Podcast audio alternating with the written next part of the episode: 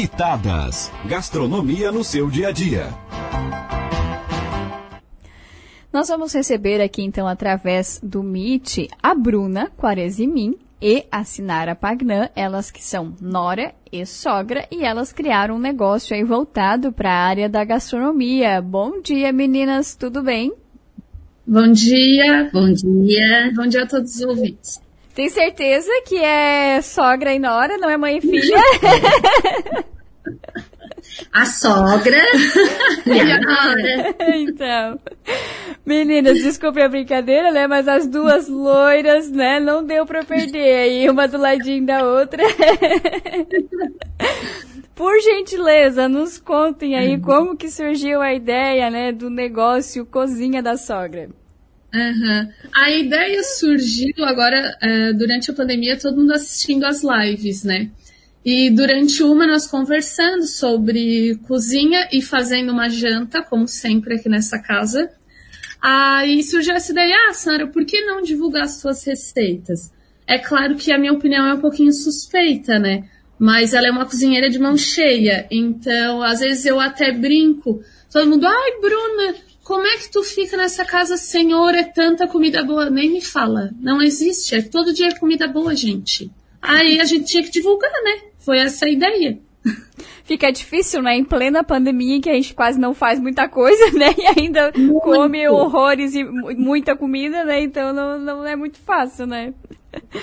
Tá, e me diz uma coisa, há quanto tempo esse negócio já está funcionando? A gente já sabe que é em Cocal do Sul, né? Mas o pessoal consegue acompanhar vocês em alguma rede social? Como que ele funciona essencialmente? Então, é, desde abril nós criamos um Instagram, é cozinha.da.sogra. Mas procurando Cozinha da Sogra já é possível localizar ele.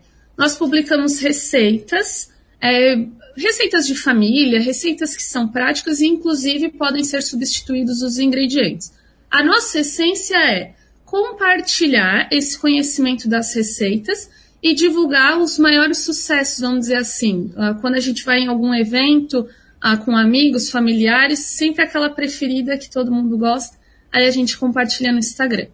Vocês também entregam comida ou durante a pandemia vocês precisaram ah, suspender esse tipo de, de trabalho? Na verdade, não, nós não fazemos a entrega de comidas. O que ocorre é que a Sinara, ela faz sobremesas para eventos, junto com o irmão dela que tem um negócio de comidas. É isso que acontece, mas que também agora durante a pandemia os eventos foram suspensos, então é só em casa mesmo.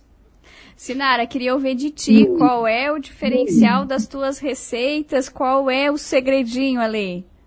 Então, Assim, eu sou filha de padeiro, né? Anos, uh, os meus pais tiveram um panificador aqui em Cocal, então eu sempre tive ao lado mesmo de produção de comidas, né? De, e sempre na cozinha, e sempre gostei muito de cozinhar, então desde muito pequenininha. E aí eu, eu sou, eu me acho bem prática, sabe, na hora é, de cozinhar. Então, às vezes é, não tem tal ingrediente, mas você improvisa. Eu acho que esse é o, né? É a grande coisa, porque sai correndo para comprar um ingrediente, comprar outro. Você tem que aprender a fazer as coisas com o que tem em casa também, né? E eu acho que o nosso diferencial é a praticidade, né, dos pratos, ser prático e gostoso, né? E a ideia foi da Bruna, ela que é, mexe, que organiza ali o Instagram, né? Eu só cozinho. e no máximo, assim, é, tiro uma foto, muitas vezes, muitas eu faço quando a gente já está comendo. Ai, esquecemos de fotografar para postar, sabe? E acontece muito isso porque corre-corre também no dia a dia, né? Mas quem organiza o Instagram é ela, é ela que criou essa rede. Eu cozinho e ela faz o resto, né? Vocês têm Mas é para mesmo, que, que a cozinha é acessível para todos, né? Fazer uma coisa gostosa é fácil.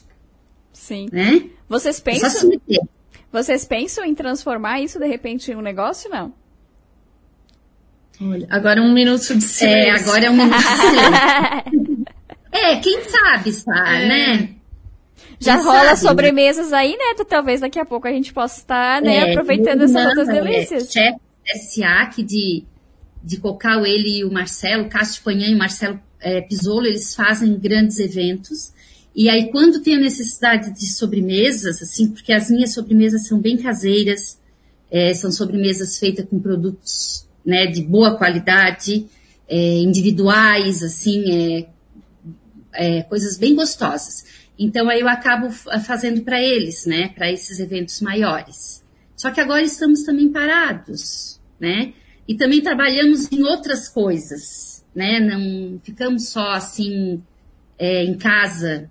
É, uhum. Temos outros empregos. Eu, a Bruna é advogada, né? Eu trabalho também em uma empresa. Então é um é um hobby. Um hobby é, Tá, e uma curiosidade, meninas, né? A gente sempre fala Sim. aí, né, a relação entre nora e sogra, genro e sogra. Como é que é essa relação aí na cozinha? Não rola uma cotovelada? Como é que funciona?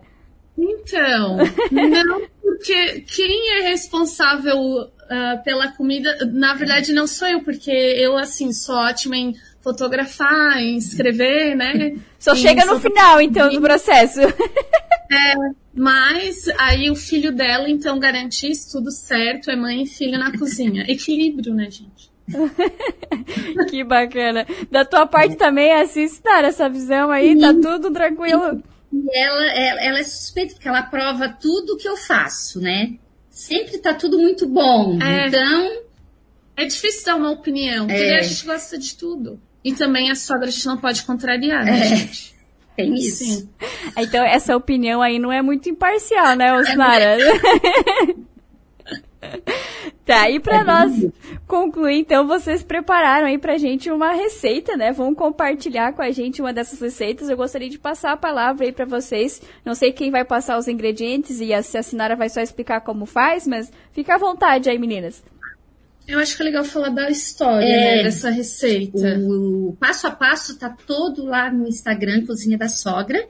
É fácil de fazer, mas ela tem assim que era uma receita que era da minha mãe. E o, a dica dela é que assim, é, o consumo, nós, a maioria né, é, da, das pessoas da região consome muito pão d'água. E o pão d'água nós sabemos que ele é gostoso no dia, tu compra novinho, né? No outro dia ele já fica é, durinho, sequinho. E aí, esse resto de pão que sobra, né, a gente vai congelando. Congela um, dois, três, quatro. Quando tiver cinco, seis pãezinhos d'água, já consegue fazer a torta. Né? Então, reaproveita esse pão para fazer uma torta de frango. Tá? Congela ele. A hora que for precisar usar, descongela, tira a casquinha do pão e incrementa essa torta de frango, que é uma receita da minha mãe, da Vó Lourdes, que faleceu há muitos anos atrás, mas ela fazia e hoje ficou na família, uma herança muito gostosa, prática, saborosa. Você pode comer essa torta tanto nas refeições como em horários de lanche, uhum. né? E inclusive ontem à noite a gente queria, nós queríamos ter feito e ter mandado para é. você é, experimentar, mas como foi muito rápido e não deu, Infelizmente não deu tempo, mas você vai receber, tá? Ah, então vou aguardar, hein? É, vamos mandar algum, algo ali para você experimentar. Tá. é uma receita de família mesmo, da minha mãe, prática, fácil, dá para fazer também para congelar e descongelar o dia que quiseres comer. Então é, é, é uma torta de frango da Valurdes. Vai frango desfiado ensopadinho, né?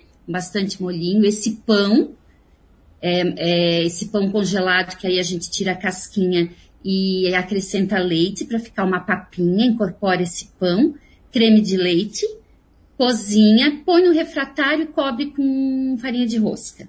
Sabe, é facílimo de fazer, mas ela, ela tem uma textura, um, ela é, quem come a primeira vez diz, ai que delícia, quer sempre comer. E ingredientes bem fáceis de conseguir. É. Aí, é uma receita muito especial, né, é, da família. Da, é. é. Ela tem um gostinho mais especial ainda. É. Uhum. é. Aí monta e precisa enfornar? Um pirex normal. Uhum. Um pirex e aí, normal. E leva ao forno mais ou menos quanto tempo? Quanto tempo? Uns 15 minutinhos, 20, porque ela já está toda cozida. Ela só para criar uma crocância em cima onde vai a farinha de rosca, né? E em cima daí põe no forno para criar essa casquinha crocante e já pode servir.